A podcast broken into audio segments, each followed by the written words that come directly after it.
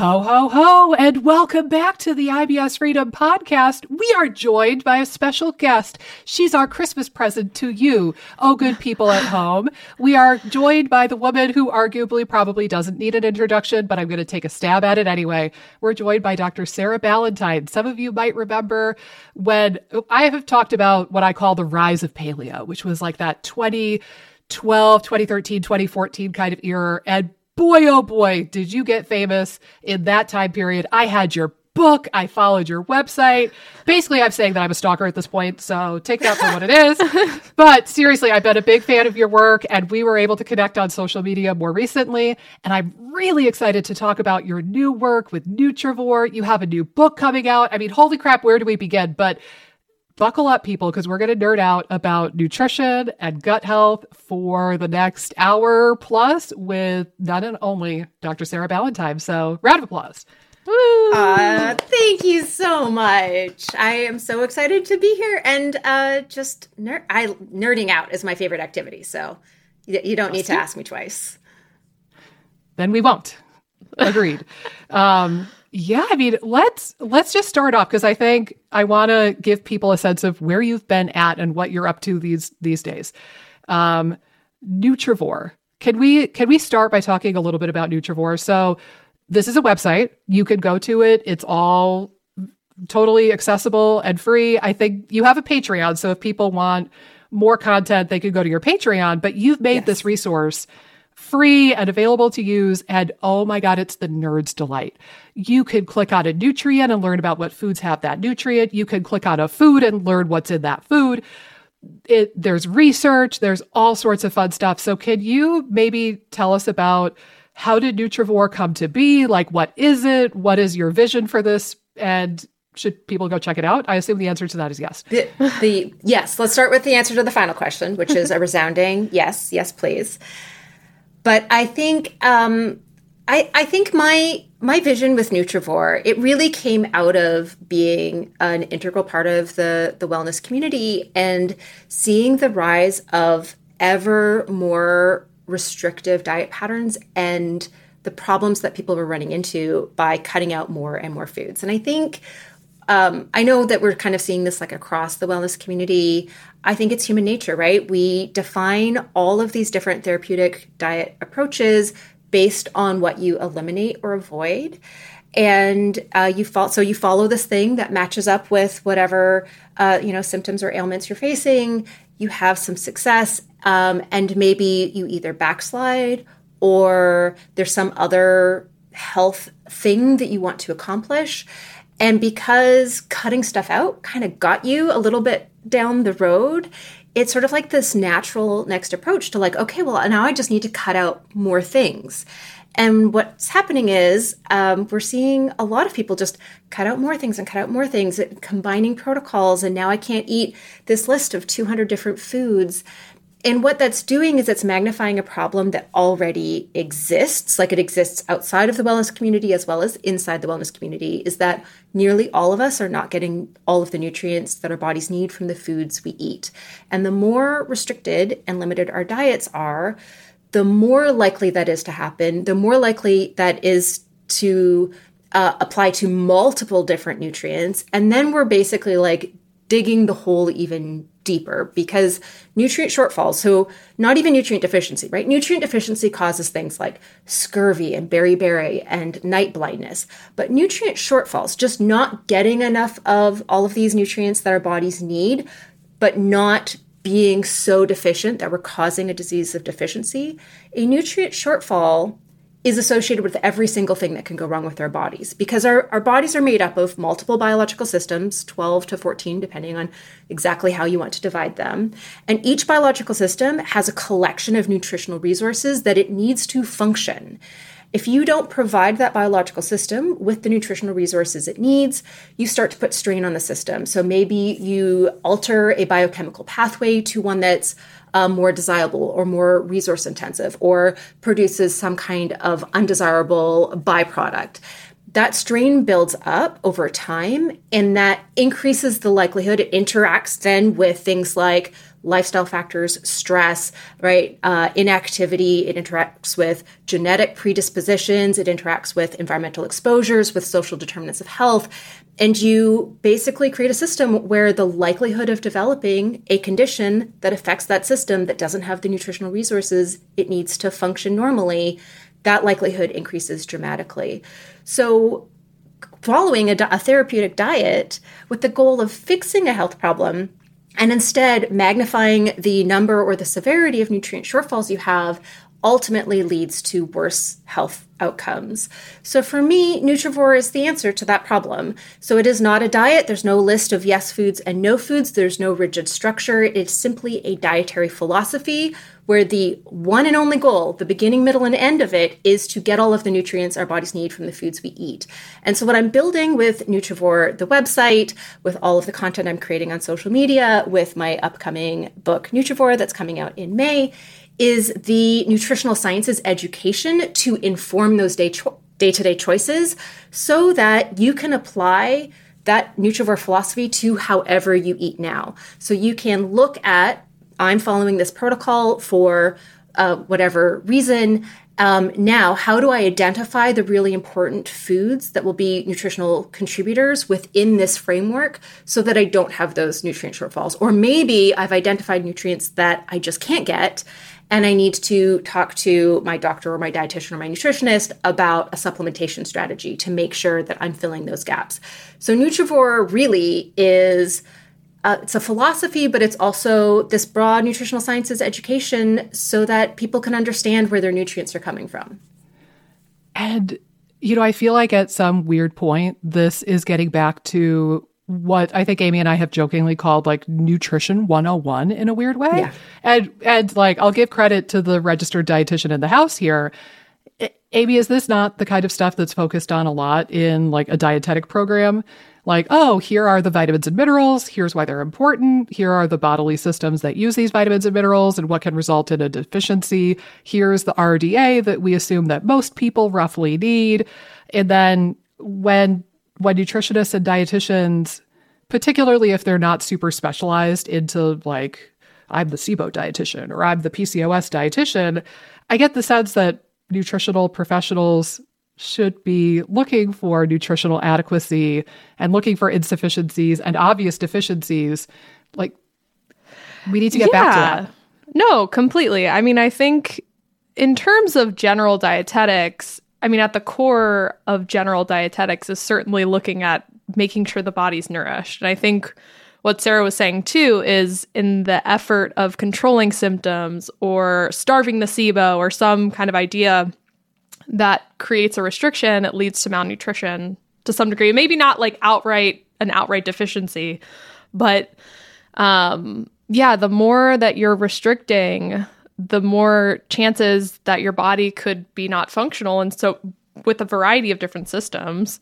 And yeah, I mean, the thing that's so interesting to me, especially in the IBS space, there seems to be this idea that you know, a little bit of weight loss or is normal when you're cutting out foods, or some of these things are normal. Uh, there's a normalization of some things that would definitely be flagged in a traditional RD setting. So, you know, if someone was losing weight pretty rapidly, it would be like, oh, we definitely need to pay attention to this, like because you're losing nutrition. That's the number one thing that RDs do in a hospital setting is try to prevent weight loss because they know that the outcomes are poor in a hospital setting when someone's losing weight.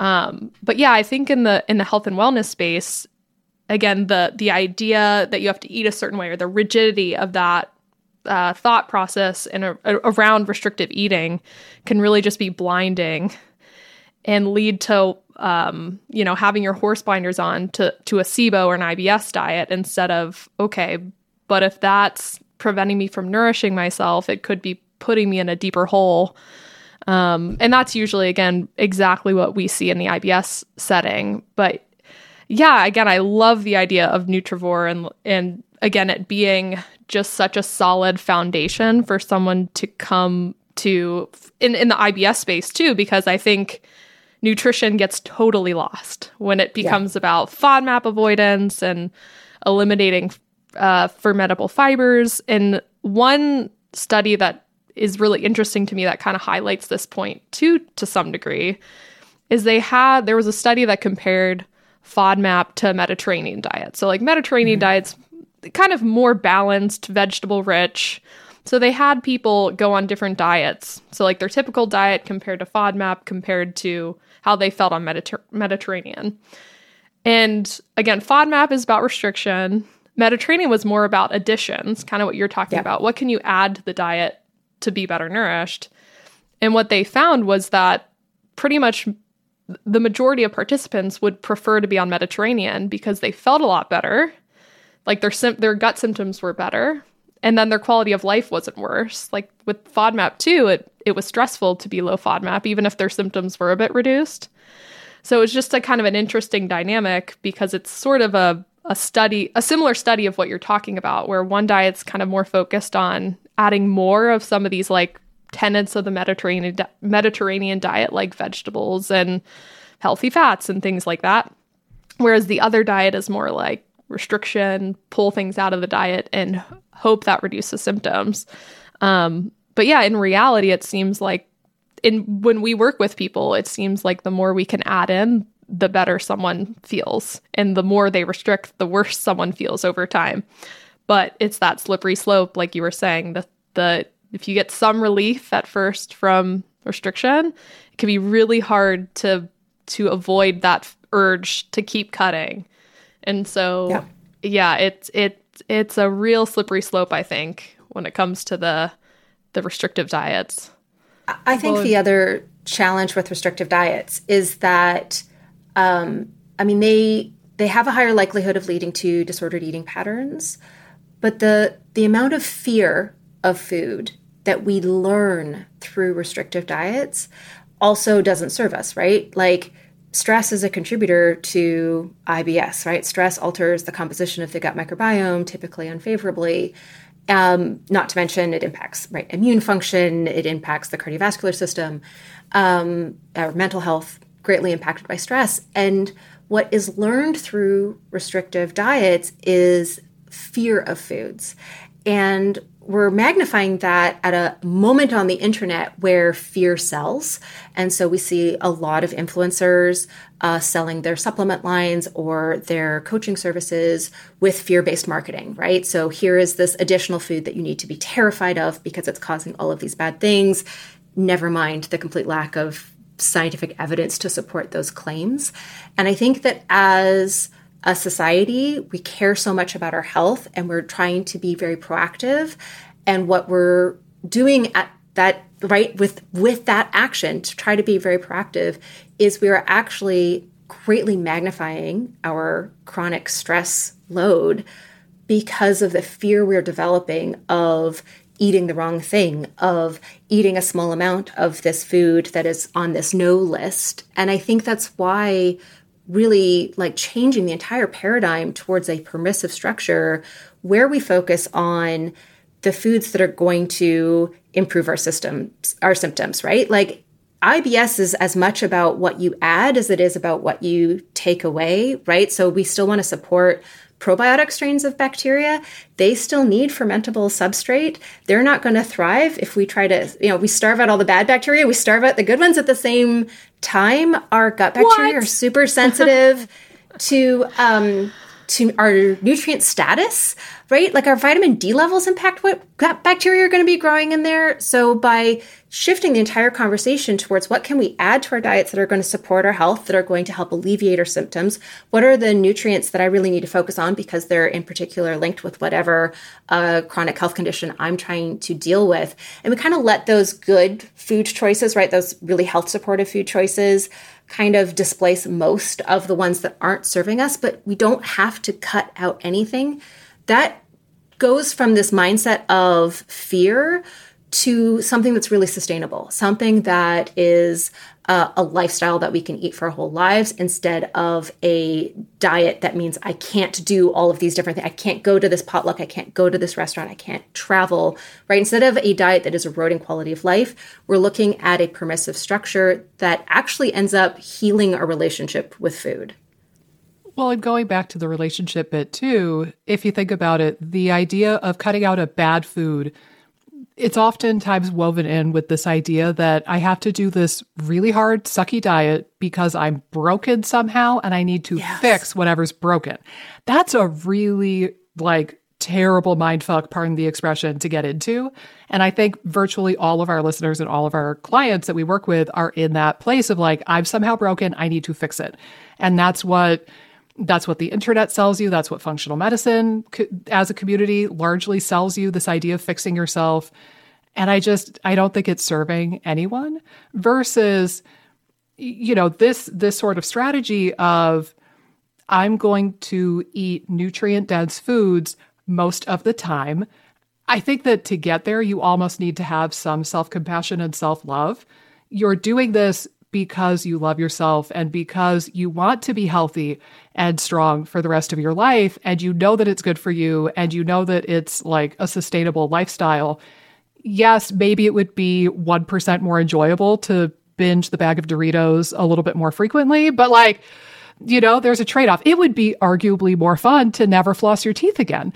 Mm-hmm. But that's going to bite you in the butt someday when you get a bunch of cavities and you have to have dentures and your teeth are falling out. So it's like, I think that you have to approach this this method that you're describing with a little bit more self-love and self-compassion versus again like the brokenness kind of stuff that we see much more frequently.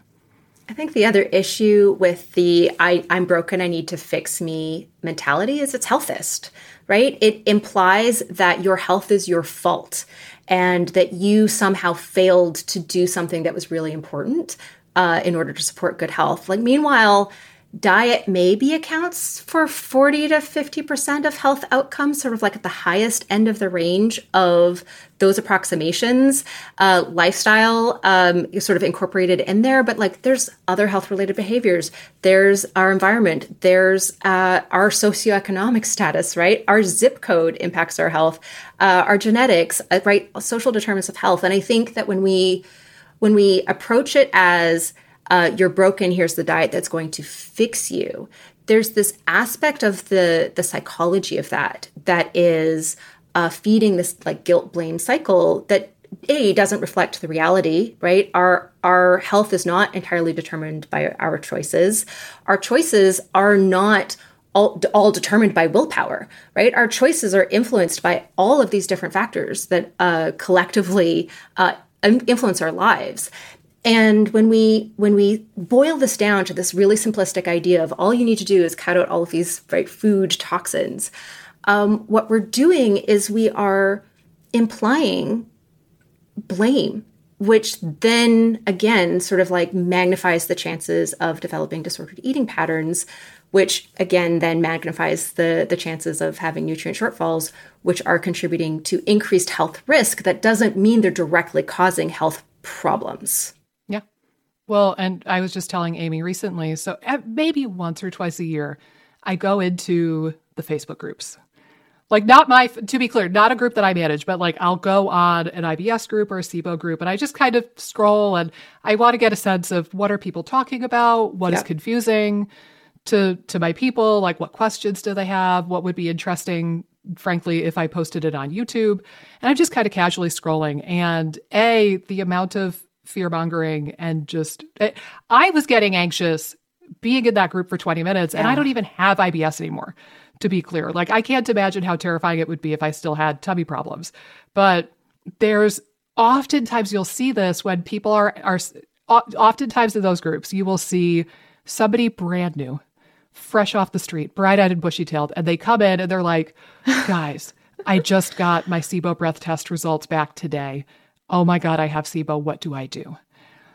And it opens up this shitstorm of craziness where people are like, you have to starve it. You have to do low FODMAP. You can never eat onion again. How could you even think? No, you have to do carnivore. You have to do this. You have to nuke it. You have to. And it's like, wow, this is so stressful. But also, there is this air of, you have to do low FODMAP or carnivore, or keto, whatever the diet might be. Mm-hmm. And if you don't, shame on you Yeah. that's irresponsible like you're never going to get better and it's it is it's very like shameful blamey point the finger at you kind of behavior and you see this all the damn time in the online ibs and sibo space meanwhile amy okay again, polling the registered dietitian of the Okay. house here. You and I both do Cronometer tracking and food diaries with our clients. Mm-hmm. I'm going to wager a bet right now. I can think of one guy who does not have a single insufficiency or deficiency on his Cronometer tracking. He's the exception, not the norm. And he's really just going so above and be- I'm talking like the guy's eating octopus for crying out loud. That's the level I'm talking. So I have one dude out of however many people I've worked with who looks actually nutrient replete on food diary tracking.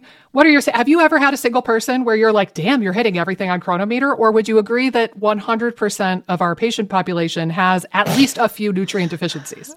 I mean, it has to be. I have one lady who I've worked with for a long time where we've gotten to the point of going in and really making sure her Cronometer looks pretty pristine because that's her goal at this point is to really hone in on the nutrition side, which we do with every client. But with her, she's doing an amazing job. But that's the only one I can really think of where I've done a Cronometer and been like, wow, you're doing have two amazing. people. Yeah, I know. It's And, it's and again, these people are doing low FODMAP and low histamine, sometimes low oxalate, sometimes low fermentation. And it's just, Well, it, and I think you guys both touched on this too. And I know Nikki and I have talked about this a lot. In in particular in the IBS SIBO communities, there's a really high degree of health anxiety and hypervigilance already. So that if you mm-hmm. throw in these foods are bad and see this list of red foods, never eat that again.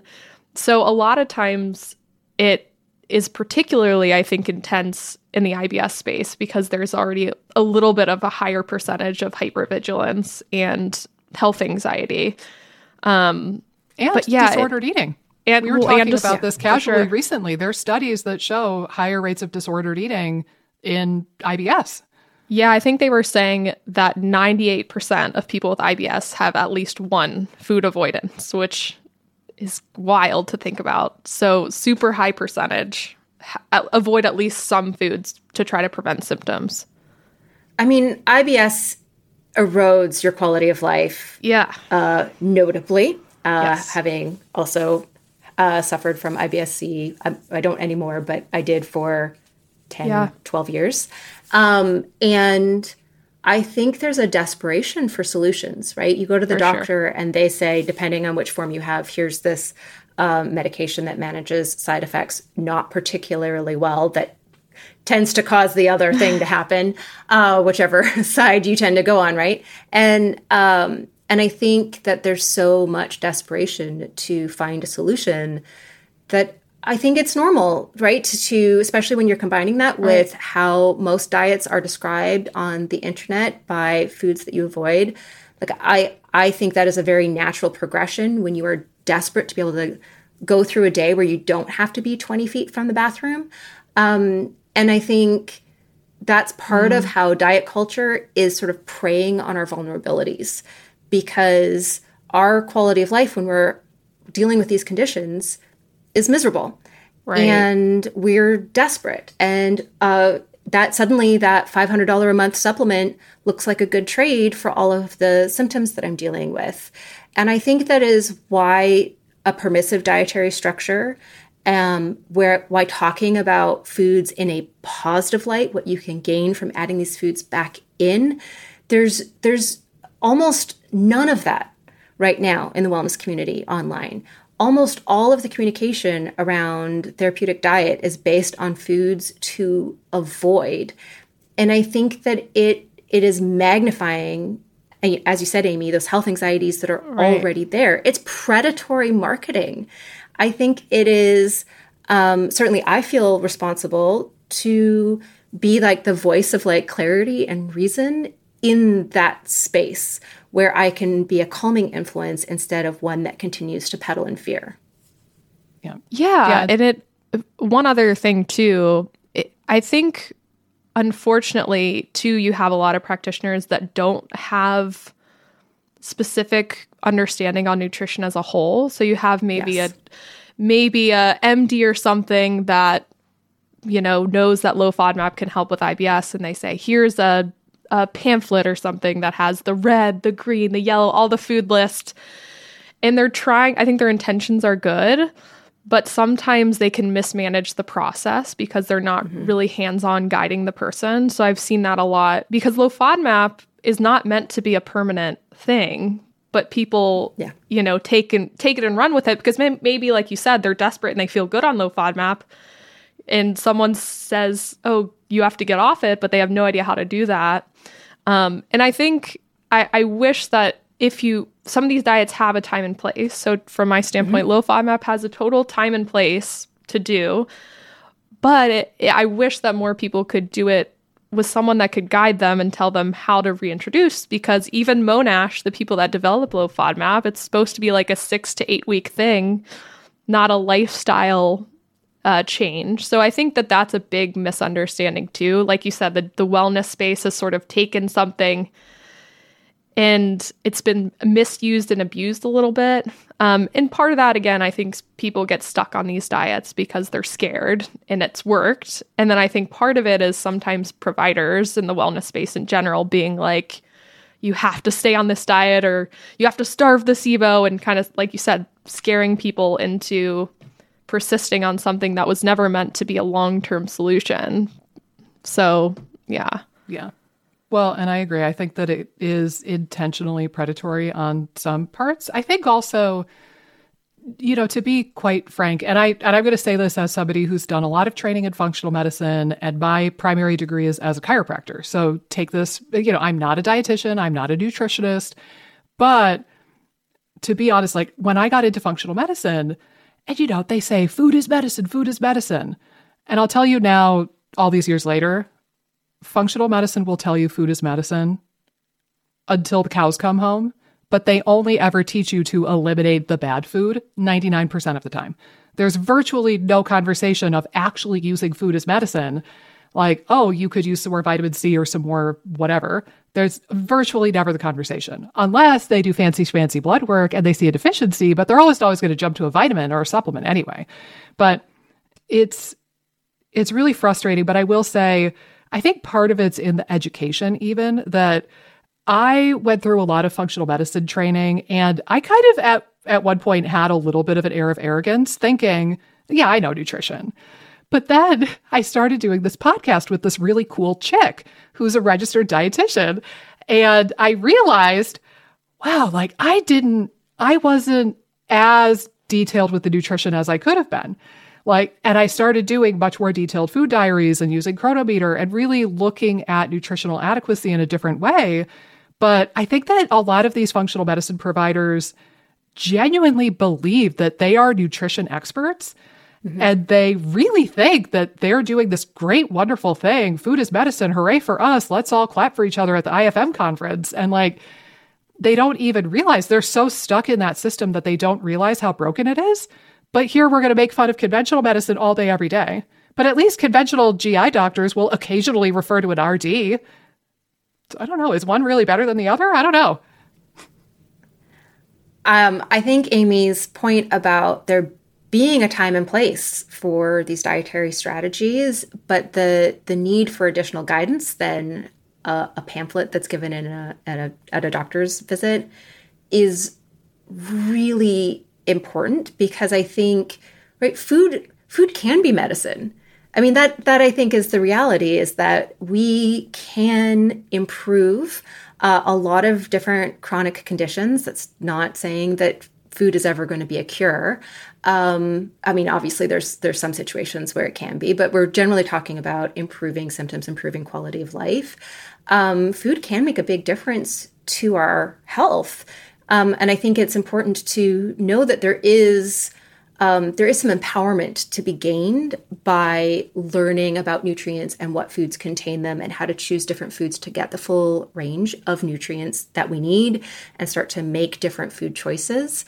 But the need for that in depth understanding, right? So either working with uh, somebody who who really does have that in depth understanding, like a registered dietitian, or we can be self-taught. Like i'm i'm a firm believer in uh you know the self-education that we can get online but having some internet literacy to be able to know where we're getting good quality information, to be able to to have that knowledge base, to be able to navigate a therapeutic diet and navigate um, how right how do we add FODMAPs back in? Under what time frame how uh, cautiously um, which type do I start with?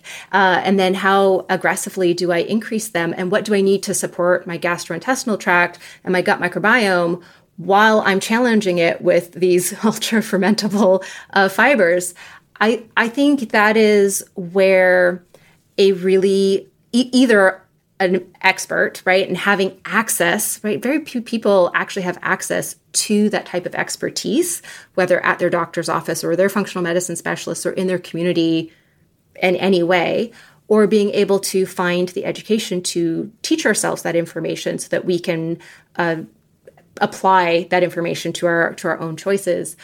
I think that what's missing is that nutritional sciences knowledge base to be able to navigate when this therapeutic diet is appropriate and then how do I how long do I follow it? What what does the path on the other side look like? So we're not getting stuck in that restrictive mindset.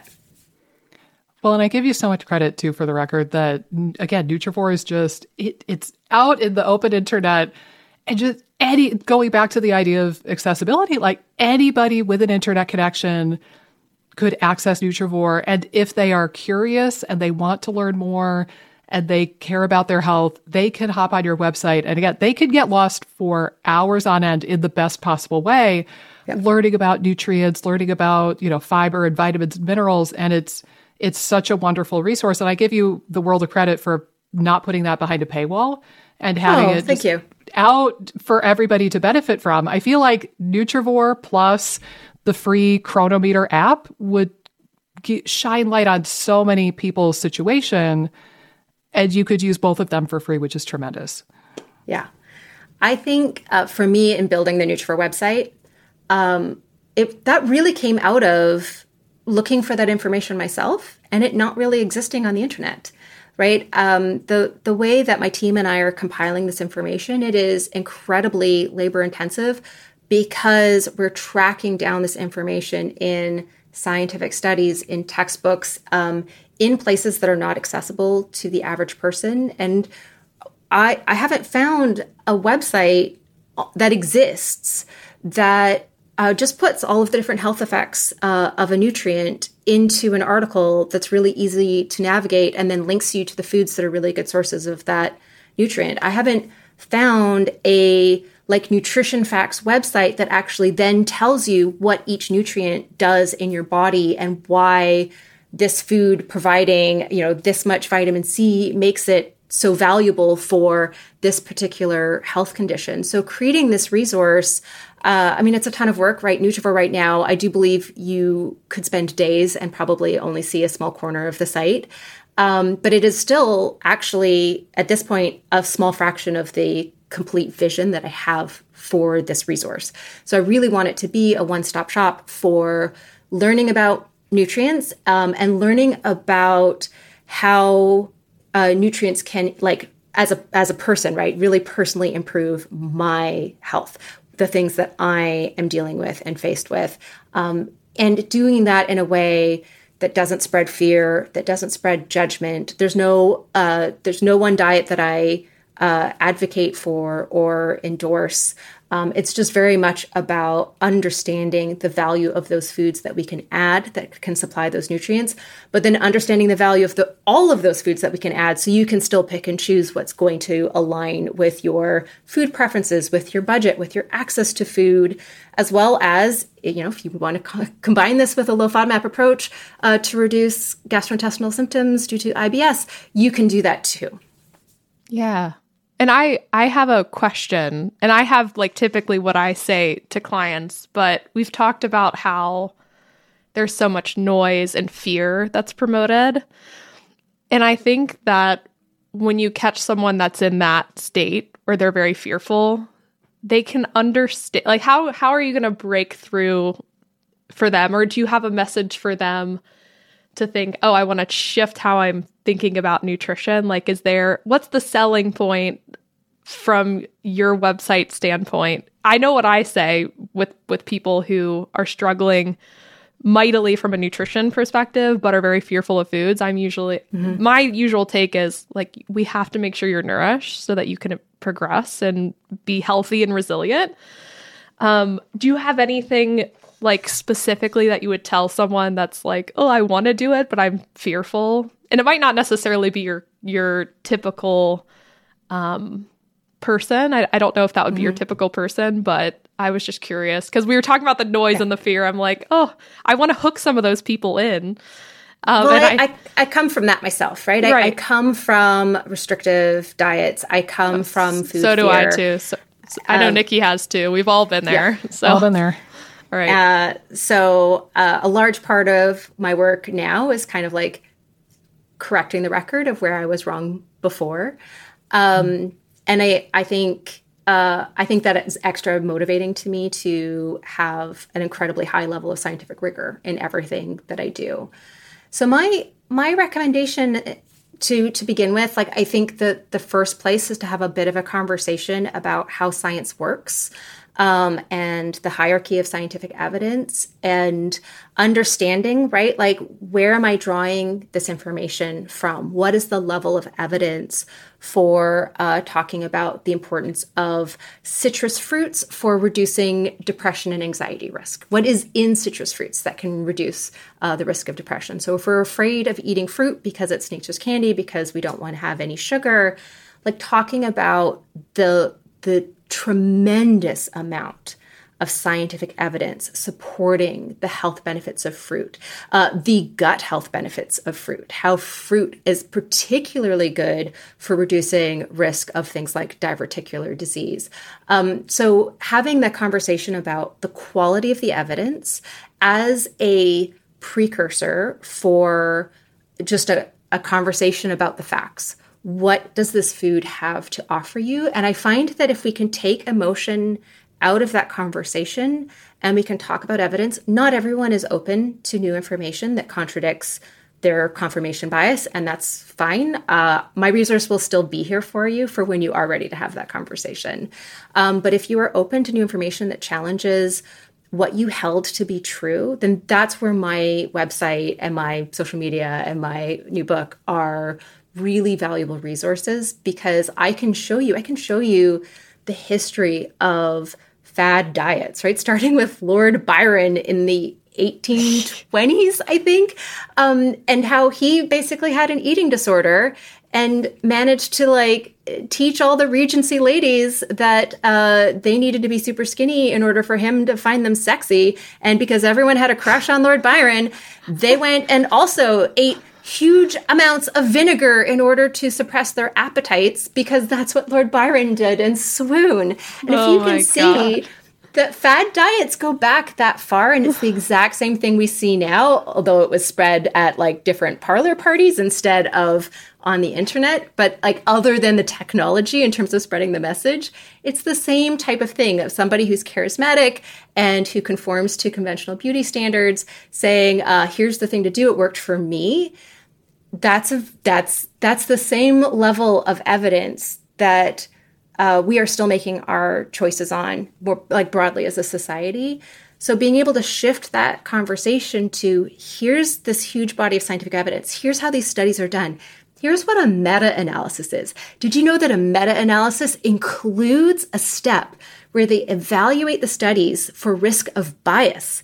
Uh, so they look at things like funding sources. They look at things like what uh, other um, right things that the authors might uh, have right other businesses that they might own that might influence how they interpret uh, the data. They look at how well controlled a study is. So they're assessing study quality and risk for bias uh, in order to determine whether or not those studies are going to be included and how they're going to be weighed in this final analysis. And a meta-analysis is where you combine data from tons of different studies, maybe um, 10 or 20 or 140 different studies that are all looking to answer the same question. And you do that in order to see what the like actual preponderance of evidence supports. So instead of looking for that one scientific paper that confirms this belief, we're looking to see where the scientific consensus is. And if we can start to understand that huge, just like depth of evidence,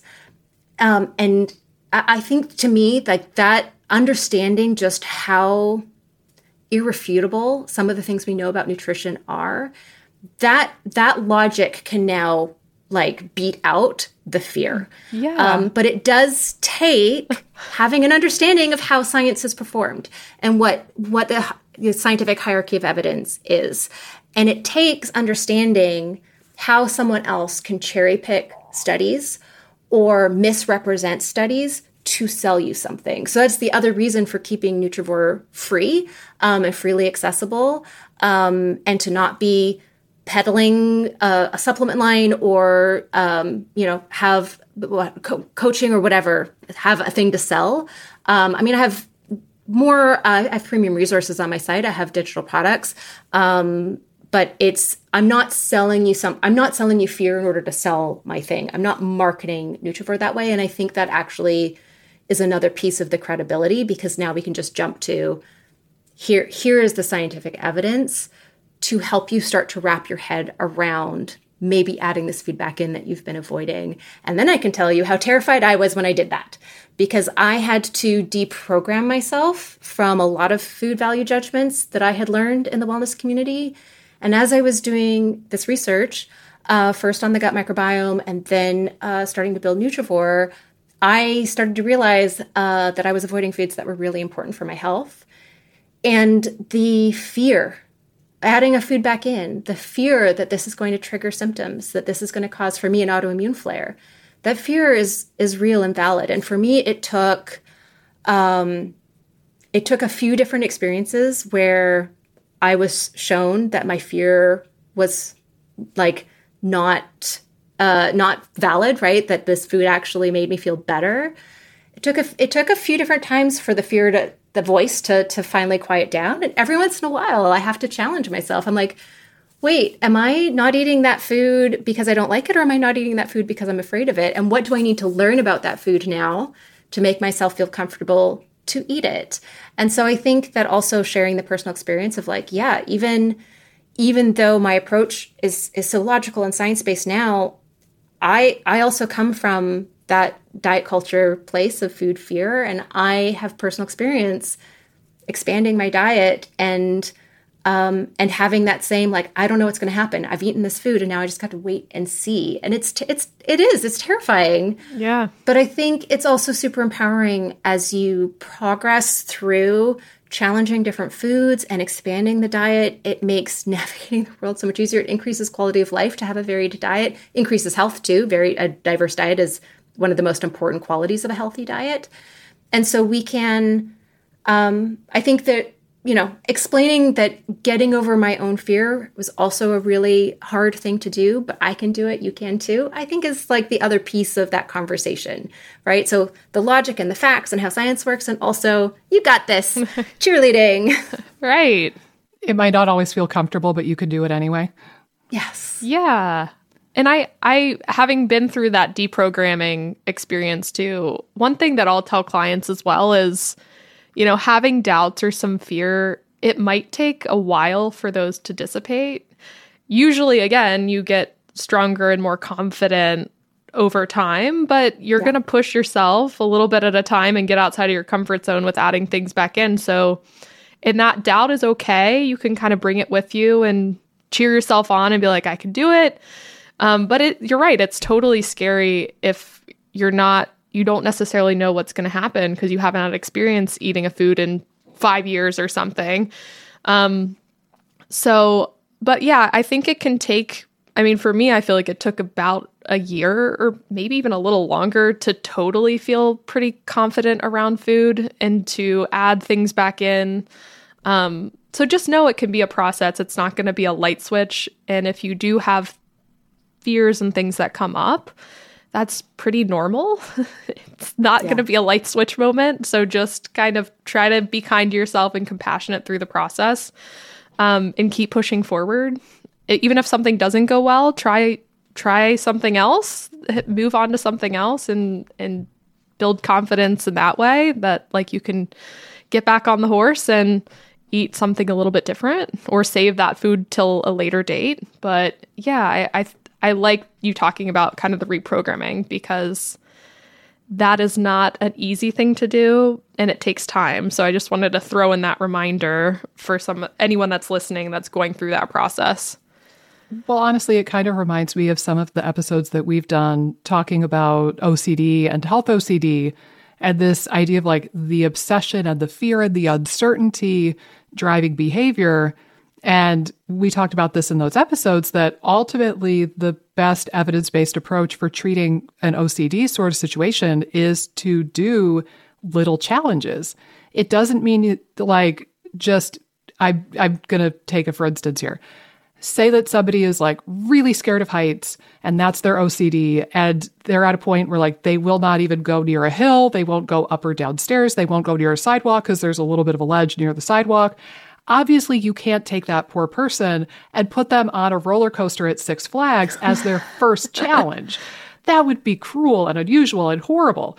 And they probably have a heart attack at the top anyway. But, you know, maybe the baby steps for that person would be to to like walk close to the edge of a sidewalk where there's a little bit of a drop off. And then they could go to like a hilly field and then they could go up one step at their house. But you get the idea like you you progress and you keep challenging it. You keep doing the thing even if you're scared and you get less scared and you get more confident the more you do that thing. And I think that reintroducing foods and looking at nutrition in a different way is very much like that. The first time you eat that bite of broccoli or that bite of, I don't know, like beef jerky that you've been terrified of because of histamine, the first time you do that, you're going to be petrified. And that's okay. It will get easier as you do it more and more. And that, that voice and that fear will quiet down. I think also it's important to know that not all foods work for all people. And uh, if you reintroduce a food and it does cause symptoms, there is still power in that knowledge, right? Now you have a conclusive, I am avoiding that food for a completely legit reason. This is a food that doesn't work for me. And I think that even, right, even if we're hitting foods that that do cause symptoms, right? That that uh, it yes, the thing that we I was afraid of actually happened with this food that is still a really valuable piece of information to move through life with. So even if our fears are realized, that doesn't necessarily mean that it was wrong to try to introduce that food. It doesn't mean that it was a bad idea or that I messed up, right? Now I have a, a really important piece of information to inform my food choices moving forward. Yeah, that's an excellent point. And and to your point, like I'm a celiac, so I know better than to touch gluten. you know? And my mom is not a celiac to the best of our knowledge, but I can tell you that gluten absolutely does flare up her rheumatoid arthritis. So, similarly, she's going to stay gluten free, even though I do end up coaching a lot of my clients on being able to reintroduce wheat as long as they tolerate it. And we do challenge that at various points. But yeah, I think you're right. Not every food is going to work for every person. So, we're not trying to say that. It's just that I think what is far more common is that people are avoiding a lot of foods that they actually could eat. Yeah. And they're missing out on nutrition because of that.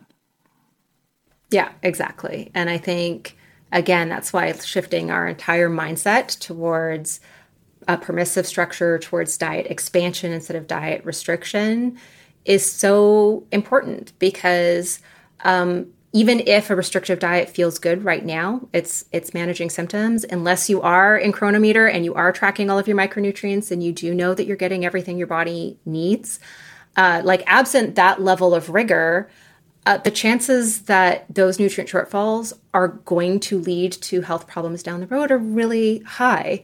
And I don't think any of us want to trade short term symptom management for a long term health problem. Like, that is not the goal of any of these diets. And a lot of people don't realize that that is even a potential possibility. So, being able to completely shift the narrative around food towards these are really important health supporting foods, I think actually like fixes that problem before it starts.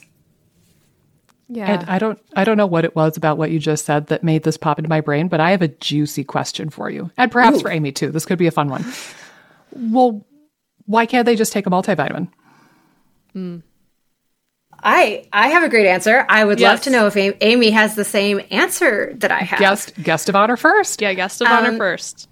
You know, we have some huge meta analyses that show that multivitamins, even though they like certainly improve, uh, they can improve nutrient status.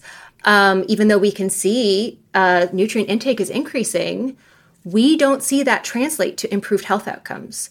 We don't see a multivitamin reduce risk of cardiovascular disease or reduce risk of cancer, reduce risk of type 2 diabetes.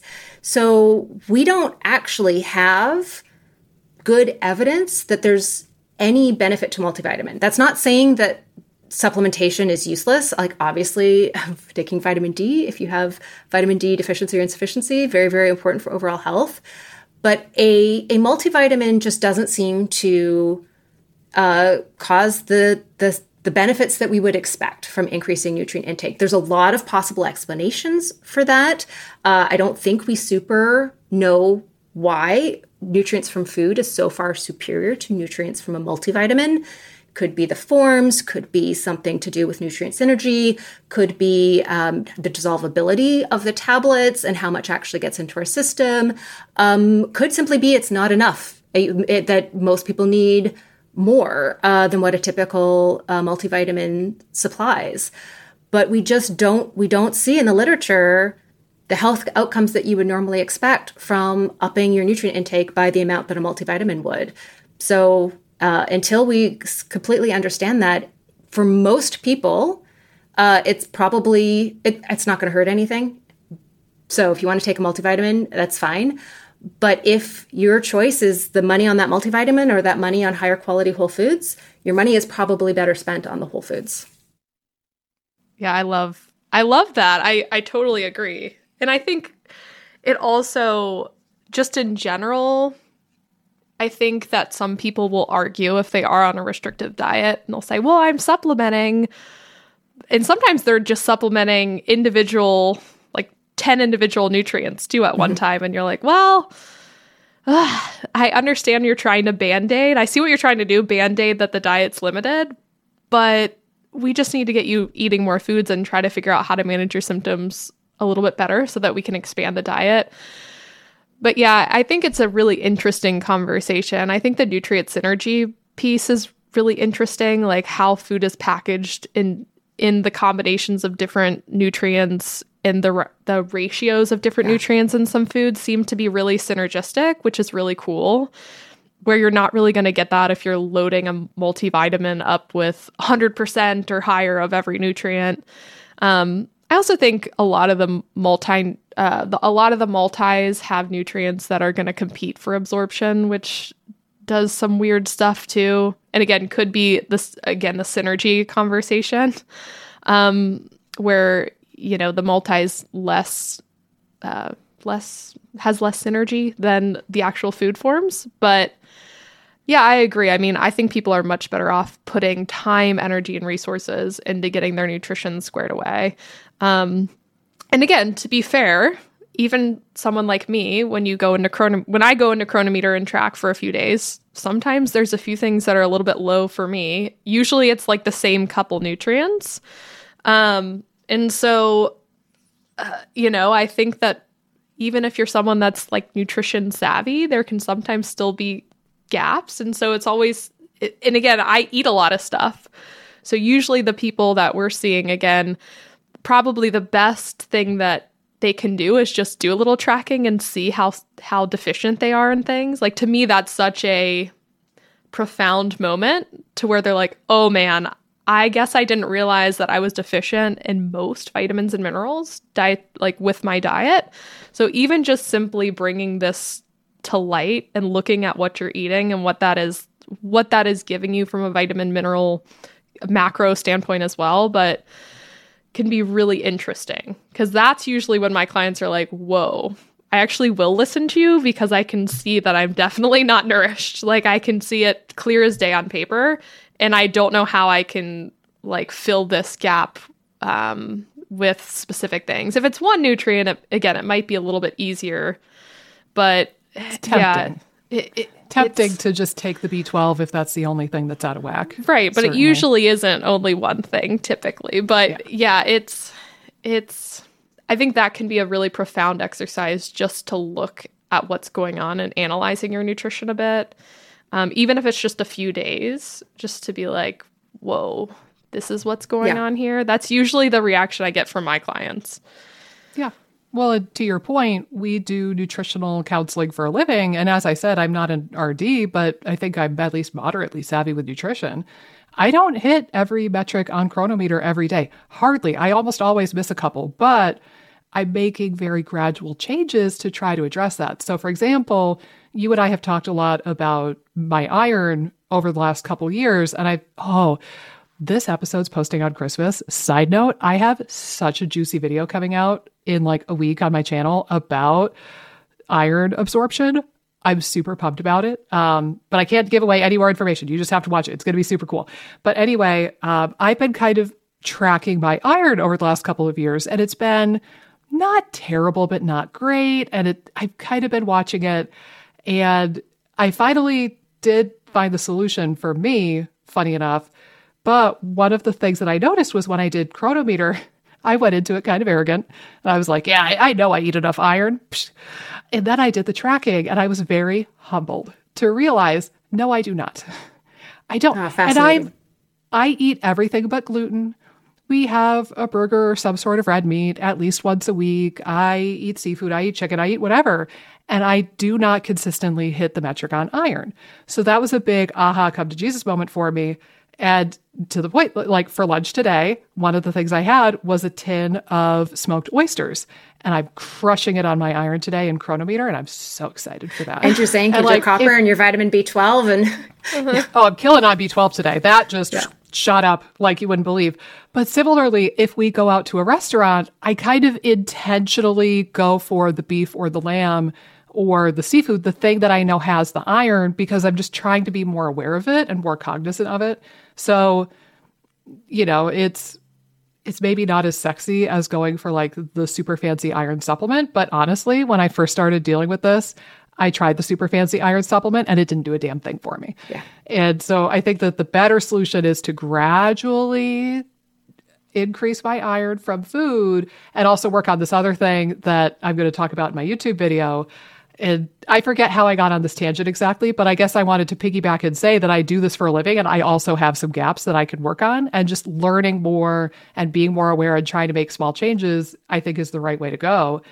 To go back to the thing that started this part of the conversation, though, the idea of like, well, why can't I just take a supplement? Right? Like, why can't I do low FODMAP, low histamine, low oxalate while also taking a vitamin? Some of the things that I tell people about, and this came up in in my group coaching course not that long ago was I think A, yeah, the synergy and the form of the vitamin. Like people don't realize that you could put almost anything on a label and yeah. sell it.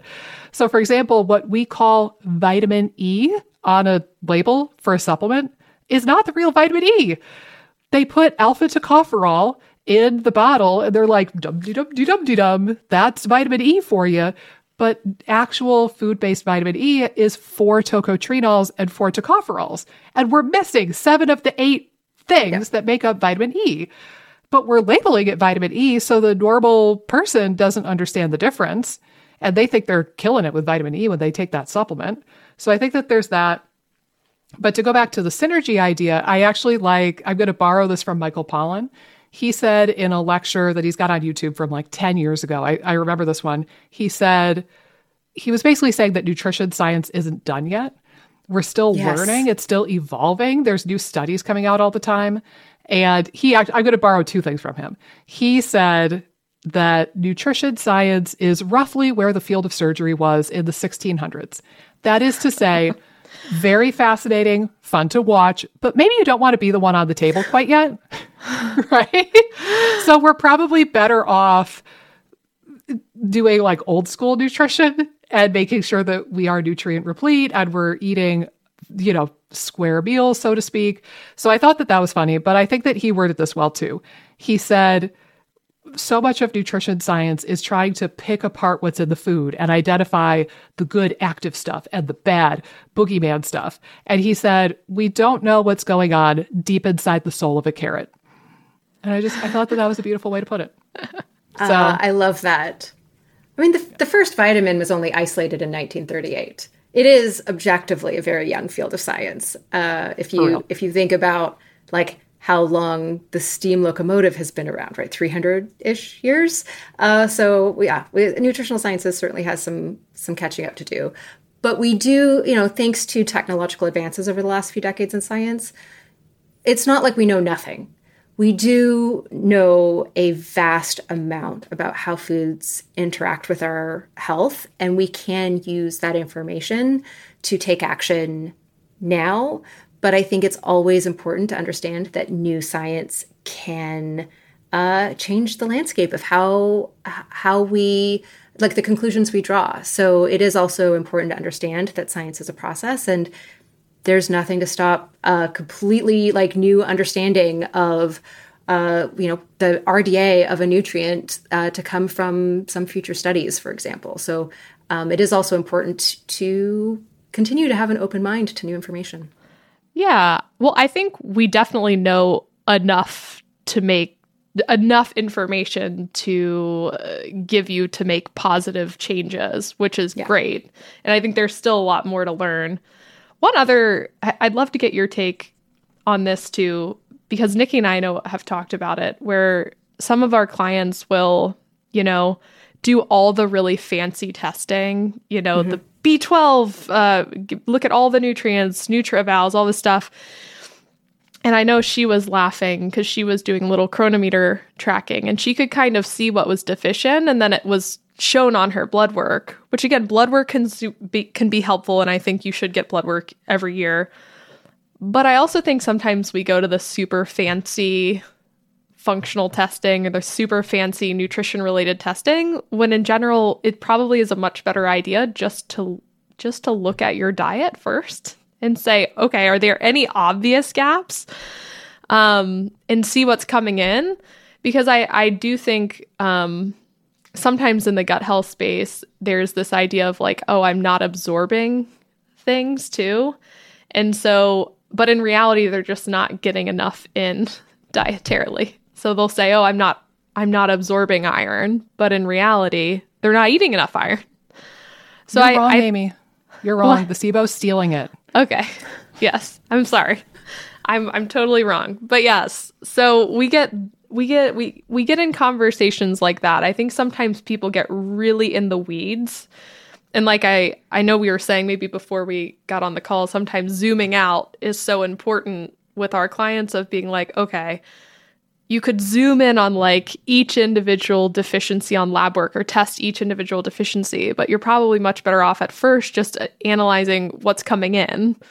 Um, so again, I, I I like that your tool can pro- can help provide some information to help people get enough in out the gate versus getting really preoccupied with what's going wrong or what's broken. Like let's first see what you're taking in before getting really kind of in the weeds around what's going on on blood. Or again like doing really intensive t- tracking and testing because again like it might be something simple like you're just not getting the iron in. It might not be that you're not absorbing the iron you know? Yeah i agree 100% and again i think that's so I think one of the challenges we have right now is that most people don't really know what a healthy di- diet even looks like because there's been so many different messages, both in the USDA dietary guidelines and government guidelines from other countries, as well as through, you know, popular diets and diet culture over the last 50 ish years. We've lost a lot of uh, sort of like the, the uh, ancestral memory of of different ways of, of eating. Um, and we're also at a time when the cheapest foods in the store are the ultra processed foods that don't necessarily have a whole lot nutritionally going on. So we don't necessarily know what are the best choices, or we have an idea of like that's healthy, that's not healthy, but we don't have a deeper understanding of like why uh, choosing uh, an apple might be a better choice than than choosing the muffin, right? They, we, could, we can think they're both healthy, but what what nutritionally am I getting from each of those? Um, and maybe I need the apple more. Maybe you need the muffin more, right? Like that that understanding is something that we don't have, right? We're not teaching nutritional sciences in school other than my plate and uh, how to identify junk food, right? That is the level of education that our kids are getting. And we could very easily fix this. So, to wrap up our conversation with like a really big picture view, we could very easily fix the challenges that we have with diet culture, teaching disordered eating, and with people following these restrictive diet plans by providing a broader nutritional sciences education, by teaching people just what foods have iron in them and how to measure how much iron they're getting in their day, how to track their micronutrient intake. Imagine if by the time we graduated high school, we had a similar knowledge base about nutritional sciences as we do about math or grammar, right? So now I don't need to remember my times tables. I can pull out my calculator, but I remember how it works and I know how to find that information. And right now, the amount of nutritional sciences being taught in schools is the visual of my plate and like this is junk food and this is this is not. It's really that simplistic. It's actually potentially perpetuating these moral judgments of of foods um, in a way that is making people more susceptible to the diet culture marketing that we've already talked about but if we could instead right have a couple of high school classes or one just have it have it be a, a massive unit uh, similar to like the health class that our kids need to take where we just talk about uh, how vitamins and what foods have them, minerals and what foods have them, um, the importance of uh, protein. We could just teach the acceptable macronutrient distribution ranges, right, as a broad concept, and then teach kids how to find out how much iron they're getting from their food. Um, teach kids how to track their micronutrient intake. If if we graduated from high school with that type of just broad knowledge base, it it does. You can always have the like kid who wants to be a registered dietitian when they grow up take the AP version of the whatever class. But if we just taught that that general nutritional sciences education that we know uh, because we have those knowledge bases is incredibly helpful in informing our food choices. If everyone had that, it wouldn't just help people eat a higher quality diet and have fewer nutrient shortfalls, but it would also inure them to misinformation online, right? Because they would have this broad knowledge base that you can hear somebody say, oh, you need to cut out all of these food toxins. You can go, that's not right. Those foods have these great things in them, right? It just, when you have that broader knowledge, it makes it so much easier to discern when someone is telling you something that's complete BS. That's such a good point, actually. If you have some foundational knowledge about the field, you can weed through the BS more and I, I was trying to think about an example to go off of. Like, if you know nothing about astrophysics, mm-hmm. I could tell you that they fuel rocket ships with beet juice, and yeah. you wouldn't know how to prove me wrong. or if I'm wrong, you would just roll with it potentially. Pretty sure you're true. I'm pretty sure that one's accurate. that is, I actually, I just googled it, so I know I'm for married a fact. to an astrophysicist. Fun, fun, fun. Oh my enough. god! of all the fields I could have picked, I know. I it's hilarious.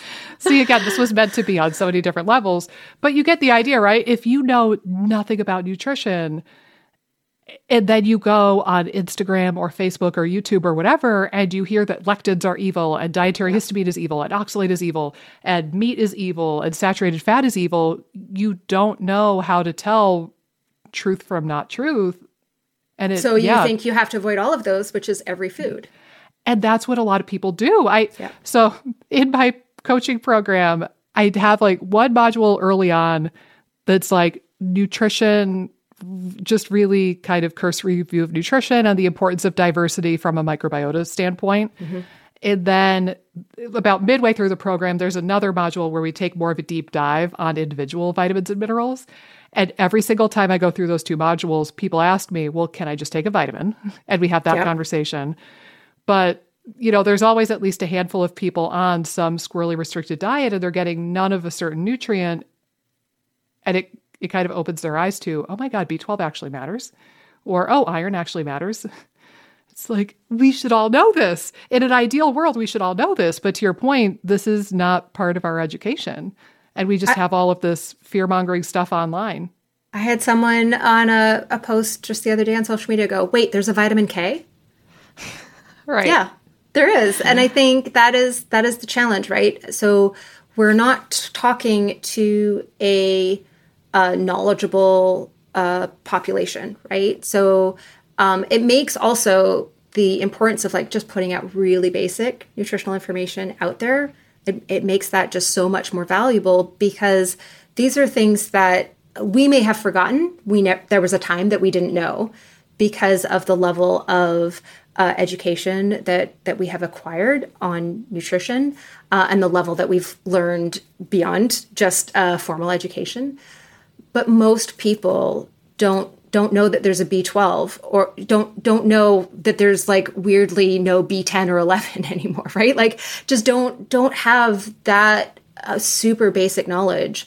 Um, and even if they've heard of B12 before, maybe don't understand how important it is for mental clarity and cognition or uh, energy levels throughout the day, right? Don't really know that you might be feeling crummy right now, and it is 100% attributable to not having any food sources of vitamin B12 in your diet. Um, not to mention increasing long-term risk for uh, dementia and neurodegenerative disease as well, right? Like that that base knowledge doesn't exist, but it would completely change the landscape of public health if it did. Hmm. Well, and in a way, you're kind of providing that with your work and with Nutrivore. And I'm, I'm going to say something that um, is a bummer, but I think you're totally going to get what I'm saying. I think that you are dealing with a a similar but exacerbated issue that I deal with and with my content creation, which is I've joked with people for years now. I'm like, I know how YouTube works. I've had a YouTube channel for long enough. I've studied enough. I know exactly how YouTube works. I will get a million clicks and likes, and I'll be on the damn trending list if I make a video that's scary enough. So, for example, if I, you know, if I made a clickbaity video that said everybody has candida and we're all going to die, Yep. Oh man, would that trend quickly? It's going to get 10x and, the views. Yep. Exactly. And similarly, I've I've joked if I make a video of the top three reasons why spinach is killing you, I'm going to get all the clicks and all the views. But if I make a video top three nutrients found in spinach, there's going to be like three people who click on that. And i see your content which is so valuable and and you're you're actually making that exact type of content that i sometimes joke about. And you and i both i think are growing our U- youtube channels in particular slowly but surely and we're trying not to fall prey to this like clickbaity yeah. fear-mongery crap that's out in the rest of the internet. And it I don't know about you, but every now and then I do get frustrated seeing the fearmongery channels explode in popularity. It's hard to not be envious of that, but then I kind of check back in and say, no, no, no, I'm doing it the right way and I'm providing the good information and I'm not going to follow that trend just because it looks like they're more successful or they were successful more quickly.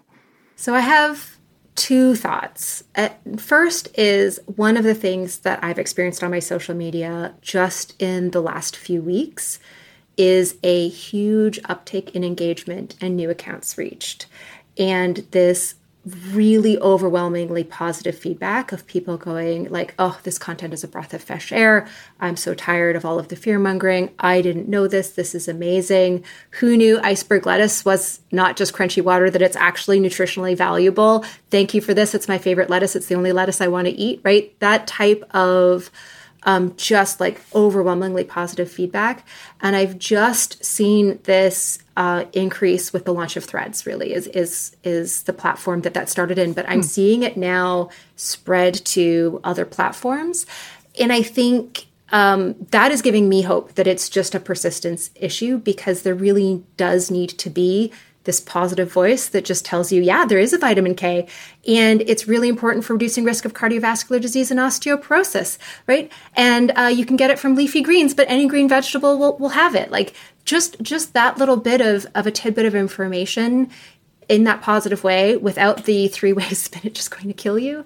I I see there actually that's resonating more and more with people, and I see this shift happening in how people are consuming diet culture messaging on social media where people are tired of it. Like I can see the pendulum in my own social media interactions. I can see that pendulum starting to swing, and I think um, I think even in a year we're going to be dealing with a completely different uh, ecosystem in terms of uh, how people are engaging with uh, nutrition information. I think it's just people are ready to leave. I think fear has hit maximum and people are ready to leave that behind. So I'm seeing that shift in real time as we have this conversation.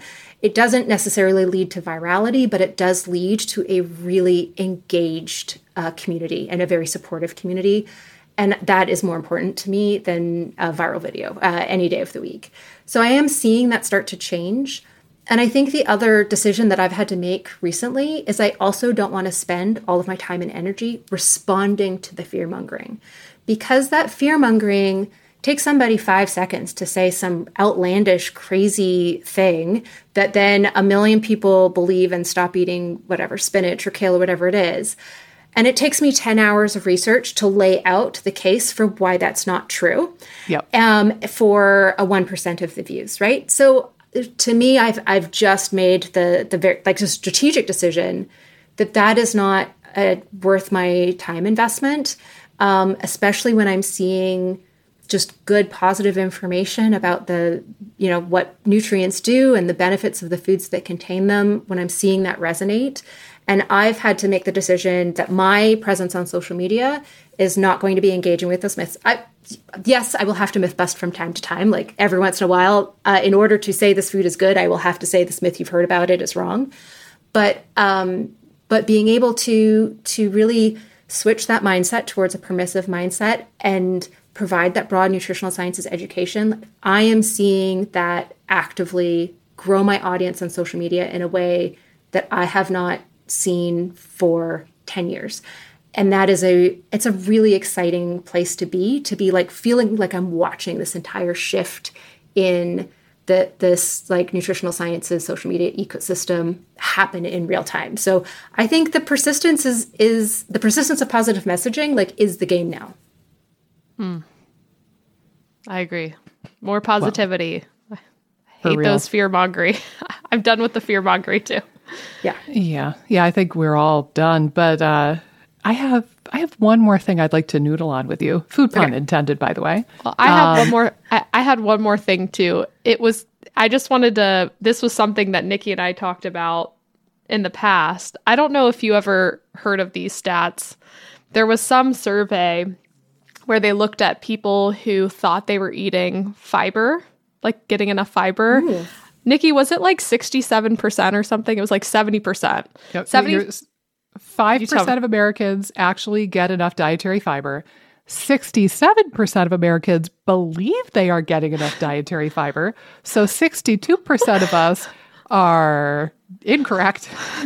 and that it was like the remaining 33% of people know damn well they're not getting enough fiber. Right. So basically, again, that whole survey in a nutshell, I think, shows some of the nutrition literacy issues that are at play in the US. But I just wanted to, to throw that in there because I think yeah. it's it's also big in the microbiome space because so many of our clients think they're getting fiber, but they're not. So they're uh, but yeah, I was I was just throwing that in there as an added uh, uh liter- nutrition literacy thing that pretty much highlights that oh just some of the basic 101 things perception is not necessarily the reality.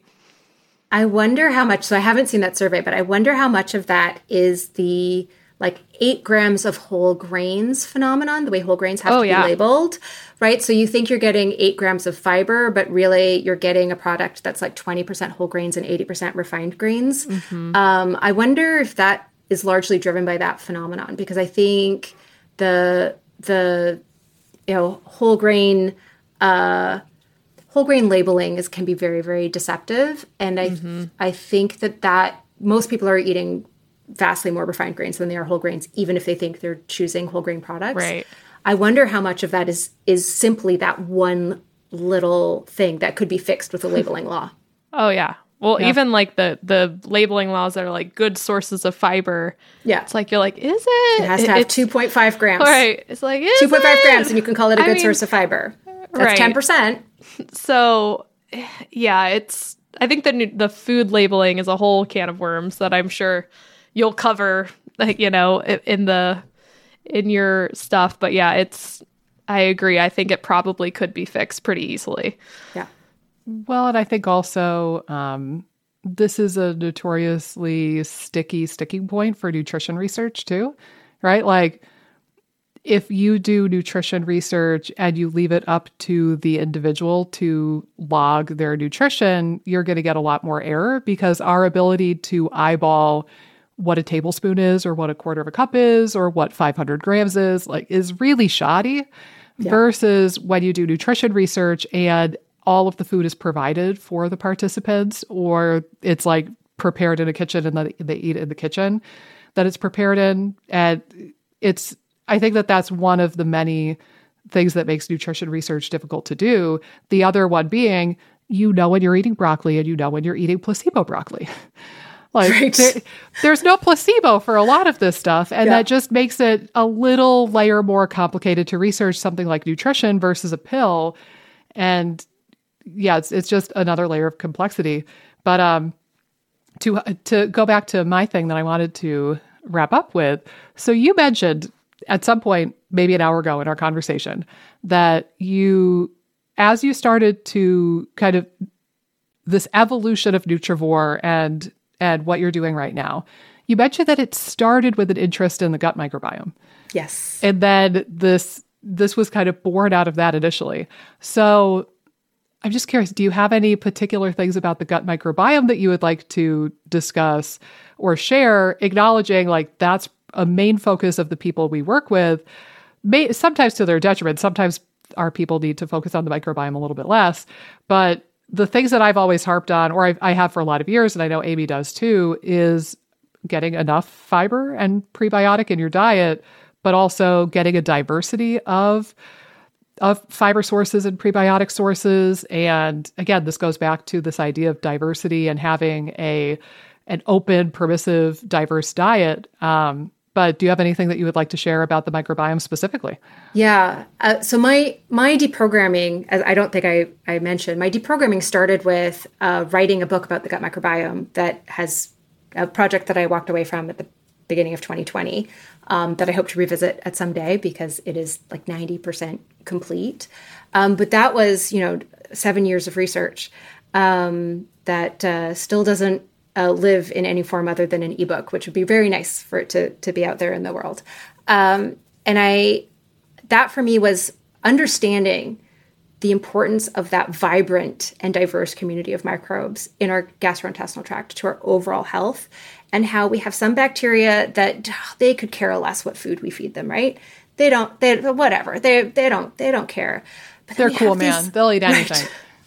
um, but then we have these like super picky, like little pet microbes in our gut that will only thrive if we give them their favorite food. And we have a whole bunch of them. So they have a whole bunch of different favorite foods. And we can't, there's no way to supplement fiber and provide that type of diversity of fiber structures that have the exact right type of molecular bonds between uh, like carbohydrates and the structure that will uh, align with the uh, Cas enzymes that that one bacteria has that will allow it to ferment that one particular substrate.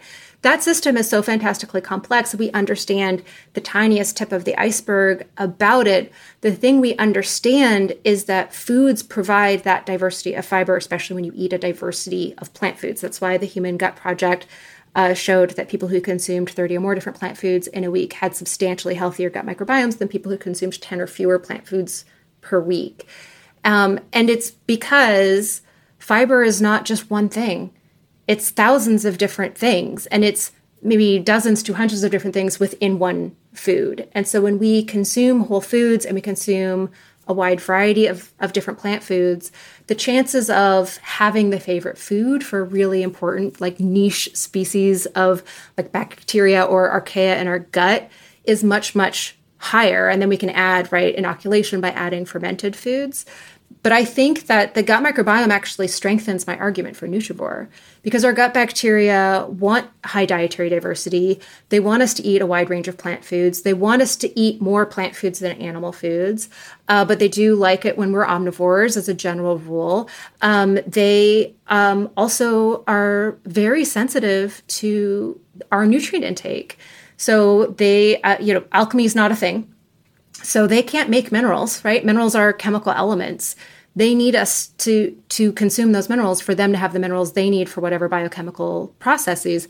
They can make uh, most of the, the vitamins in different quantities, so they're they're good at that. They still need the energy to be able to do that, right? So we still need to feed them the food, which is fiber, right? If fiber is their food, okay, they can eat some protein, and they can eat some simpler carbs, but uh, so I think that for me, where the, the gut microbiome kind of becomes like the bookends of my journey to creating Nutrivore because it was the thing that made me realize I was wrong in the first place.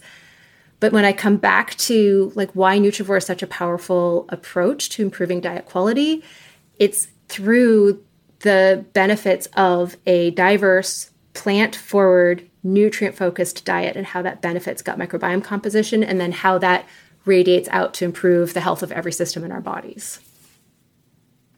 Yeah, I don't Ooh. think I don't think we could have said it better ourselves. Yeah. Um, diversity and plant forward. Again, it it reminds me a little bit of Michael Pollan and his bit about eat food, not too much, mostly plants. It we've we as a species have overcomplicated nutrition for so long at this point and yeah. it's wicked cool and i love reading the studies and i love like getting into the nitty gritty but at the end of the day try to eat healthfully most of the time but every now and then if you want that piece of wedding cake or that brownie or that whatever like it's not the end of the world it's not going to kill you even if it has oxalates in it or whatever and yeah, just try.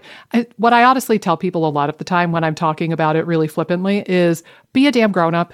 Eat healthy stuff like 90% of the time. Don't overcomplicate it. And then when you want a treat, just have a treat and don't yeah. agonize over it. That's all you have to do. I, I agree. So I I think the more nutrient dense foods you consume, the more room you have for that treat, right? Um, exactly. Um, and that's why Nutrivore looks at not whether or not a food is good or bad, but the quality of the whole diet. So, did you get all into the green on all of those bars in your Cronometer?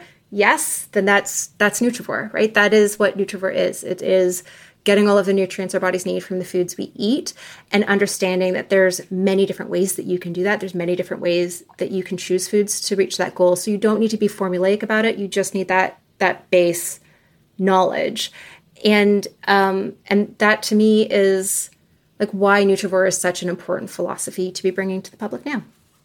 Yeah, yeah, touche. And I'll uh, I'll have to email o- over the bit about the fiber, the study with the five yeah, percent and the sixty-seven percent. There's one other that I think you'll get a kick out of, and it was a pretty big study, but I don't remember just how big now, but um, they showed decreased all cause mortality from eating five servings of fruits and vegetables per day, mm-hmm. but they did not see an added benefit to eating more than that necessarily, which I yeah. found I found interesting.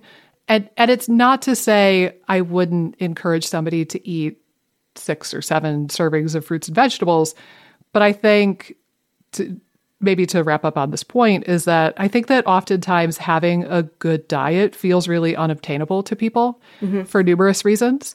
And one of the many reasons I think is that we see these well intended protocols and diets, like it, it, comes to mind the Wahls protocol, Terry yeah. Wahls. And she's advocating nine servings of vegetables a day or fruits and vegetables I think like vegetables and berries. Anyway, she's advocating nine per day, and that's wonderful and tremendous. And like that's a great goal to work toward. But also, I think that sometimes we could see a system like that or a goal like that and get kind of freaked out because if you're only eating one serving of fruit and one vegetable, if well, that the, per the day, average consumption is 1.6 servings of fruits plus vegetables per day. Yeah. See, yeah, like right if now. you're there and you see well intended, very smart people saying that you have to eat nine or more servings a day, that just feels like such an impossible feat. Yeah, it's a barrier to entry. Yeah, and and again, like I I just share in some of my work occasionally that there was this really pretty good sized study. I think it was like three hundred thousand people, so it's decent. and five per day. Like shoot this for was that the one first. I, I think I saw this because it was in circulation or something like that. Uh, I think it was in a heart heart journal of some kind. I forget which journal it was now. I know I could dig it, Um, it up. was very specifically like two servings of fruit and three servings of vegetables, right? That Is- Are we talking correct. about the same one? Yeah. I think so. So what I find fascinating is I don't think there's scientific consensus on optimal vegetable servings right now. Because there are other studies that show like two or three servings of fruit and then five servings of vegetables. And there is one from like 2017 that really shows that the the uh, all cause mortality doesn't really level out until you hit eight servings of vegetables per day. So I sort of read this as going like, if if where you're starting is one, three is an amazing goal. Like let's let's shoot there first. If you're starting at three, maybe five's a great goal. I don't know if I can make a really strong evidence to or a strong argument to go from five to eight. Um, I think the preponderance think of it'll hurt, evidence is around five. I, it's definitely not going to hurt. Uh, there's definitely, you know, the the all cause mortality, mortality curve sort of levels off. It's not a U shaped curve where it starts to like backslide, but it is with fruit. So fruit above five or six servings per day, that is still better than zero, but not as good as that like sweet spot around two or three servings per day. And I think that has much like a much stronger body of evidence, kind of showing for fruit that two to three is kind of where it's at. Whereas vegetables, I don't we're trying to measure exactly where that curve levels off and I, I think different studies are showing it leveling off in different places so we just need we need, just need more data which i mean awesome i love like more science data isn't done data yet. would be great Yep. it, it's all it's like exactly like science is a process Yeah. Yeah, and, and again, I think that there are I guess the the point of sharing that was there are a lot of things that people could do at home for free or very cheap and you know, they could learn about nutrition with something like Nutrivore, the book or the website once the book is out. They can learn about their own nutritional intake with something like Cronometer, which is a free app if you use that version, or it's like five bucks a month for the souped up version of the app um, and they're you know just really bare bones unsexy stuff. If you know darn well that you're only eating one fruit and one vegetable per day or 1.6 on average combined then try to increase that. There is data to support that but it doesn't have to be this mystical far away thing where you're eating only organic grapes and nothing but organic grapes. It doesn't have to be that. There Yeah. are so many steps that normal people can take sitting at home listening to this episode and they maybe don't realize it or they don't they don't see the relevance of taking those steps and I just really hope that this episode brought them one step closer to realizing that and realizing their health goals. it also doesn't need to be perfect to be beneficial Yeah. right we get benefit from every step we make towards a more whole foods plant forward nutrient focused diet so we can take it in baby steps and set ourselves up for the long term success rather than taking a traditional diet mentality to it Yep. I think that was well said. Now let's have a little bit of fun. Amy, I'm going to have you close out the episode. Take it away, my dear. What? Oh my gosh. I typically don't close. Oh my gosh. Well, This is your other Christmas present, people. You get to see Amy awkwardly close out this episode. You're welcome. all right. Well, Go, Amy, I go. am Go, Amy, go. I am super happy that Dr. Sarah was able to join us on this call. I think it will be super beneficial to our um, listeners. And I want everyone to check out Nutrivore because I was clicking through it before we jumped on and really enjoying myself. Um, and I think it's going to be a great resource to fill in those nutritional gaps, those nutritional learning gaps that we all have. Um, or a lot of us have. So yeah, I I am I thoroughly enjoyed myself on this episode and Merry Christmas everybody and Oh, oh. good night. Well done, Amy. And thank you, Oh Dr. Sarah, for joining us. uh, thank you again this was fun